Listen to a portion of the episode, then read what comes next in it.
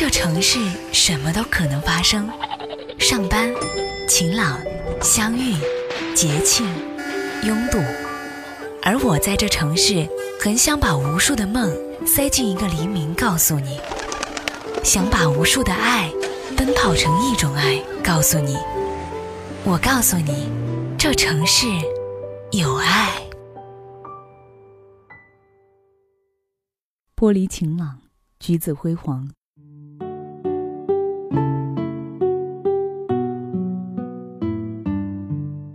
刚开始读到这句话的时候，心里想：“哇哦，真的好美哦！”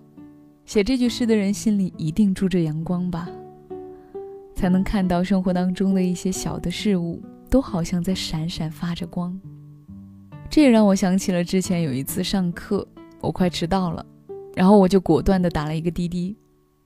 当时打到车的时候，手机上显示的是司机离到达我这儿还有六分钟的样子。但是，一般来说，接到单之后，司机一般都会主动的打电话确认乘客的位置。结果那次司机让我足足等了八分钟，他都没有给我打电话。然后我就按捺不住了，主动给他回了一个电话。他说他那儿有些堵车，我就又等了几分钟。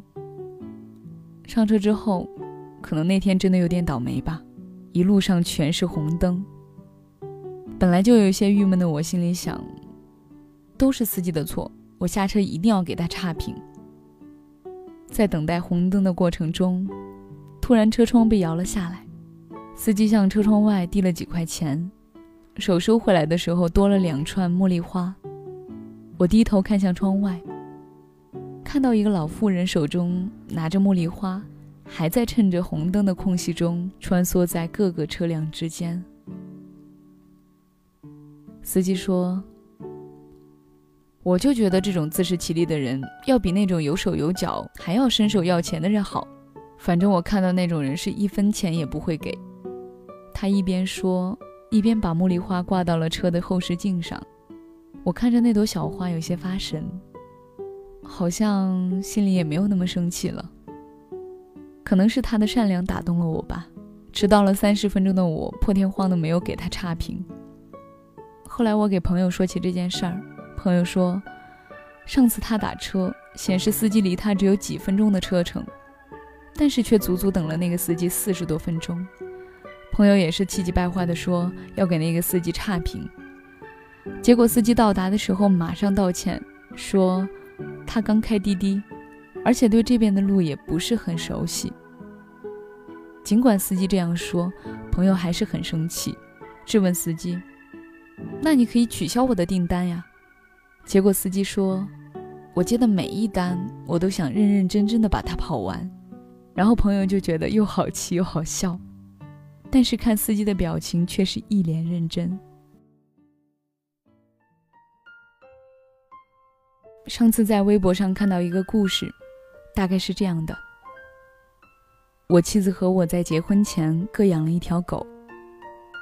结婚后，我俩就带着各自的狗生活在一起。他的狗是一只斗牛犬，叫小 Z，他非常恨我，所以。妻子在怀孕的时候，我就对她说：“如果我们的宝宝出生后，他也不喜欢我们的宝宝，那就必须把他送走。”我们带着女儿从医院回来的那一天，两只狗都非常喜欢他，又是舔又是蹭的摇尾巴。但是我必须强行把小贼从他身边拖开，因为他太喜欢宝宝了，没完没了的在舔它，他立刻成为宝宝的守护犬。当他陪着他在地上的摇篮睡觉的时候，小贼就必须把一只爪子搭在他的摇篮旁边才放心。后来，等宝宝长大了一点，每天晚上要到了上床睡觉的时间，小贼就仿佛知道时间一样，会预先到达楼梯口等着他，然后陪着他上楼上床睡觉。后来，小贼被邻居的小孩毒死了，那时候我女儿五岁。那是我们生活当中最糟糕的一天。女儿向小贼告别，我和妻子都哭了。那天晚上八点钟，女儿向楼梯口走上去准备睡觉的时候，在那一刻，我们三个都意识到发生了什么。在陪伴女儿五年之后，小贼不在了，他以后只能一个人上楼了。女儿看向我们那一刻，眼神里有着说不出的恐慌和害怕。这时，我的狗小 A 站起来，他也很爱我的女儿，但是他从来不参与此事。而此刻，他站了起来，走到了女儿身边。用爪子推了推她，然后把自己的爪子搭到了楼梯口上，望着她。于是他抓着他的项圈一起上楼。在之后的六年里，他每天都在楼梯口等着他，直到小 A 离开。分享这两个小故事，其实也没有什么特别的意义。有一本书叫《这世界还会好吗》。可能会吧。